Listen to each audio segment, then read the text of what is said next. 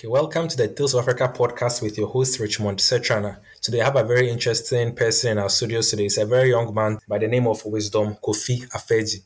And I'm sure most of you have heard that Ghanaian American comedian Michael Blackson has been in Ghana and he has constructed an ultra modern school complex in his hometown and that's making waves on social media. So today I thought to bring in our studios the young architects behind the project for him to give us his side of the story, for him to tell us what went into the project. So, Wisdom, welcome to the of Africa podcast studio. It's an honor to have you. Thank you, Richmond. Myself, I'm very grateful to be here to talk about this interesting project. Well, wonderful. So, Wisdom, I think let, us just delve right in. Okay, so maybe give our listeners a little bit of background about you. All right, my name is Wisdom Kofi Afedzi. I'm an Ewe.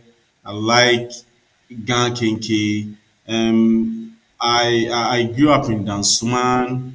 I schooled in Dansoman and continued in Cape Coast at. Spain. I pursued architecture um, in KNUST where I did my first and second degrees over there. I really like to teach, so I also double as a Sunday school teacher. I really like kids a lot and I like to teach. So for my national service, I, I was a teaching assistant for the Department of Architecture, KNUST, and where um, I was teaching or I was assisting in the first year um, studio for um, for the master students. And over there, um, I was able to interact with these young people like myself who were bringing interesting ideas on board in the field of architecture. So when I came out of school, I, I, I really liked um, the aspect of social architecture. So I'll say um, I am I'm more inclined towards architecture that looks at solving problems, humane design, sustainability, community engagement, and, and that sort of thing. All right. Well, thank you, Wisdom. That's really impressive. So, apart from the fact that you want to make money as an architect, you also want to actually bring about projects that kind of create impact in the society. I think that's really awesome. Exactly, exactly. For me, I, I have I've come to believe that the era of great architects is gradually fading away. Right now, the world is looking at good architects, architects who are not only looking out for greatness. Because I've, I know that um, there are a lot of great buildings out there, there are a lot of great projects out there, but we are we are leaning towards um, a certain dimension where we are looking at the good in these projects where the project is actually solving a problem. The project is actually bringing a sort of inspiration. That is where I feel um, architecture is leaning towards in our era now. So, wisdom from the little biography that you gave us, realize that you've actually spent most of your time in Ghana. You schooled in Ghana. You started working in Ghana, and for someone like Michael Blackson, even though he's Ghanaian, he's actually been based abroad. So how did you get to meet him and how did you come on this come on board this project? Um, for, for Michael, I, I only got to see Michael mostly on screen, me watching his YouTube videos. I never for once dreamed that one day I'll be on a project with him. And the first time I met him, I didn't even know that he was the kind of client that I was going to work for. So it was really a surprise for me when I met him for the first time and Michael being himself was making jokes about it. Was he was it was all fun. I got um, um, this project through um, Complete Property Solution. Um, they are a very renowned um, consultancy in Accra here.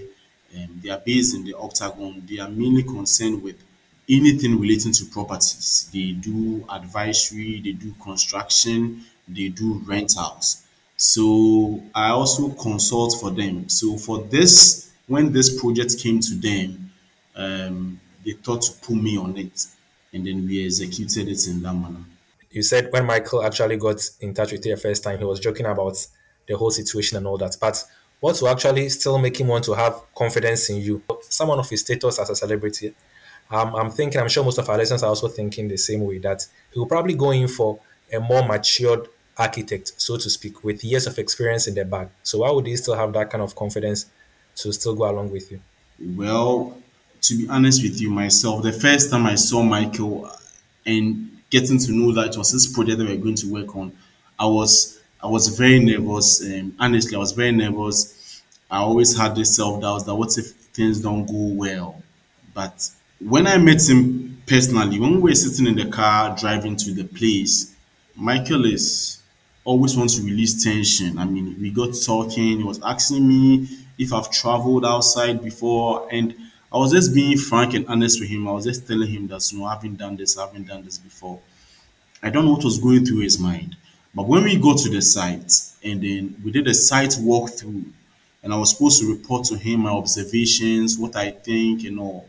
So my submission that day was very impressive to him.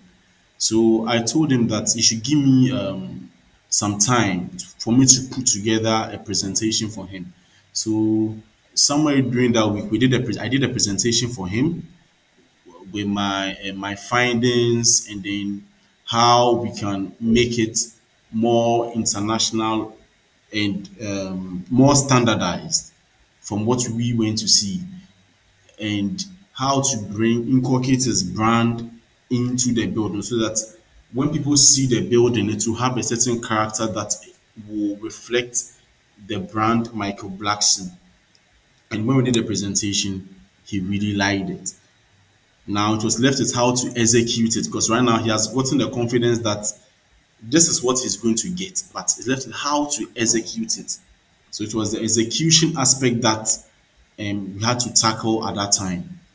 Okay, wonderful, wonderful. Thank you, Wisdom. So we want to know what exactly was your contribution to the project. So did you come, did you design the, the school complex from scratch, or what, what exactly was your contribution on this project? Okay, okay. Um, a brief background of the project. Um, the project started with um, a chief mason working on it. Um, they had um, a plan from the assembly that they were working with. But this this was a generic plan for a normal classroom unit that they were working with.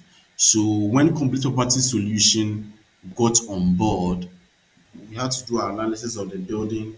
We had to um, then look at the interventions. So I'll say that the building had they had put they, they had done the structural, that is the levels, the ground floor and the first floor. They had done the block work but we had to come in with the choice of roofing material, the choice of the classroom arrangement, washroom plumbing, landscaping, color coding, gatehouse design, um, sustainable aspects like the water system that was going to be used, rainwater harvesting, entrance, and pedestrian interfaces, um, the general layout of the building, so we inherited the project and then we brought our interventions on board to make it what it's looking like right now. So I'll say uh, my, my contribution on that project was not just the design aspect, because the design could be given to anybody to execute, but also I was the one doing the construction, supervising the construction. I spent most of the year traveling, shuffling between Accra and then Agona Nsaba to um, see, um, relate with artisans, coordinate their work schedules, supervise them to do the right thing and all. Okay, Wisdom, that's really impressive. So can we say you are kind of like the brain behind the structure that we are seeing now? I, I would like to give that credit to God and then for, for Michael for giving me that um, that opportunity and also for CPS. So um, I worked with a team. Um, I, I had the ideas. Michael had the confidence to to entrust to entrust us with that responsibility. CPS also have they also have other um, um, architects and project managers, but then they chose me to do that. And for my part, to the skill to relate with not just artisans from Accra, but also get to use the local artisans in that area, let them understand the task at hand, and give them that close supervision to do the right thing so that we can be able to achieve that. Yes, the brains behind the work is a lot. I wouldn't want to take that credit for myself alone. It It's, it's, it's, it includes the artisans who worked on it and then the outfit that brought me on that job. Wonderful. So, Wisdom, can you kindly tell us, have you worked on such massive projects in the past? I have I, I've worked on several projects personally and then also um, as a team, working with other people as a team. Some of the projects have um, clauses clauses on them that I can't disclose, but I've done projects for GETFund. I've done projects for private uh, institutions. I've done projects for um, in Ghana here, and I've done projects also outside. I've I've not only done projects that are like buildings, like block buildings. I've done projects that are like temporal structures, brand branding of um, items like um, packages for people, phones. I've, I've done projects um, across board, not only in architecture but also in design. So, you said not only in Ghana, I think we're about to mention other countries. Apart from Ghana, which other countries? Yes, I've, I've done a project for um, um, University of Manitoba, Winnipeg in Canada. I did some project for them uh, concerning neighborhood um, neighborhood layout. I liaised with their department of um, city planning for that project. I've also done projects in the USA. And all these projects are people who are putting me on. Someone sees me and then they want to like collaborate with me. They want to um, so I'm, I'm more of a collaborative person. I like to um, see what other people are doing and see what I can do in, in that area. Wow, that's impressive. That means you have a whole lot of years to go by, and I think in future you're going to be one of the, the best architects that Ghana will produce. Hopefully, hopefully, like I said, I don't strive to be the, the best or a great architect. I want to be a very good architect. Yeah, sure. So maybe one day on the lighter side, one day we may we may discuss the National Cathedral and give us your professional thoughts on it. But that's not a conversation for today. The funny thing is, I've worked on the cathedral too. Wow, that's impressive. That's that's great. That's good. So I'm sure if, if you give us your thoughts on on the cathedral, that's going to be a little biased since you worked on it. So No, please, it's not an area that I would like to even even go to because David Adjaye is more or less like a, a, a role model. He, he's a great architect. Like you said, this is not the time. This this will not be the platform for us to do. yes, that was just to to lighten up the mood. So wisdom. So what has been the most challenging part about this job for you, working on the ultramodern school project? for me it's, it's it's the fact that um you know on paper some things really make sense like oh community engagement community involvement. If people hear that this school is free they would like to come on board and then volunteer and then do things. But that was the hopes that i had for the project. But unfortunately it wasn't so there were some people who really helped me from the community on this project to make it a success um, also there were there were some challenges from from the locals. Um, I'll say um, in the aspect that some of them were not skilled. Um, the way we build in Accra or the way we build um, outside um, Ghana is different from how the locals um, build. So sometimes you, you give them an instruction, they would like to do it the way they have been doing it in their community. And sometimes you don't get the quality that you want. The other thing is um, concerning um, specialty works. Especially some of the specialty works are not available in, in Nsaba.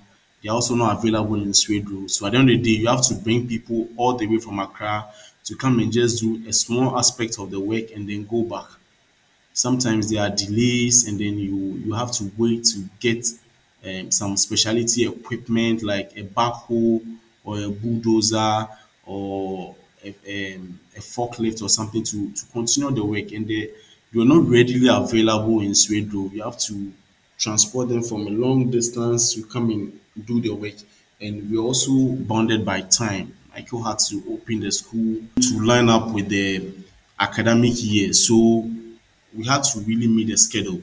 The other aspect was some sort of exploitation from from from people when they hear that the uh, the project is Michael Blackson Academy.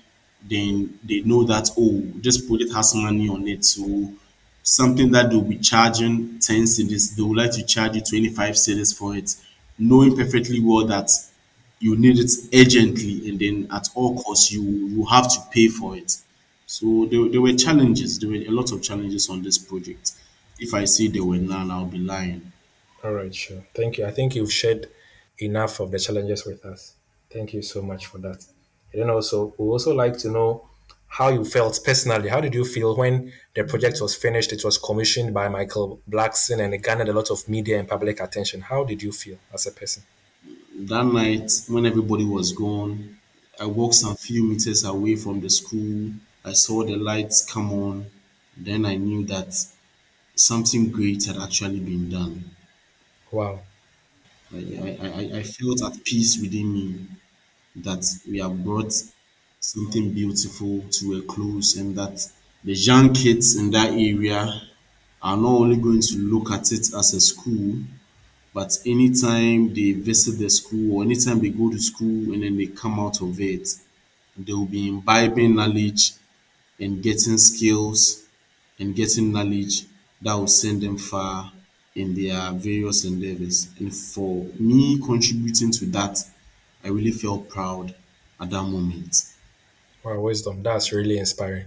So, do you have any last words of encouragement for young Africans who also want to walk in your in your footsteps? Because I'm sure there are a lot of young people who also want to do great things. They also want to achieve a lot of things in life. But maybe they think they are too young. They're looking at their age. Probably are looking at the kind of experience that they have, and they think they are not qualified for certain opportunities when they come their way. What do you have to say to such young people?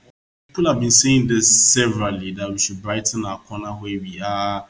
We should, we should. We don't know who might be watching, you know. Sometimes it sounds like a cliche, and you know, but It's true. It's true. I never for once thought I was going to be on this. And when when the opportunity came, there's always that tendency for you to feel that you are small, you are not ready, you don't think you can do it. But you may never know. You may never know until you try. So I like to say, put yourself out there, try, give things your, the best of yourself, go all out, burn that midnight candle, forgo that sleep, shoot that shot, and you may never know. You may never know. Okay, thank you so much, Wisdom. I think our time is up. It has been an awesome time having you on the Tales of Africa podcast. I am sure our listeners have learned a thing or two from what you've said. You've inspired a lot of people. Thank you so much for coming on board once again. So, to our listeners, stay tuned, subscribe to our podcast, make sure you give us a follow, make sure you put on notifications, and don't miss out on the amazing content that we will be putting out there. This has been the of Africa podcast. We'll catch you another time. Bye bye.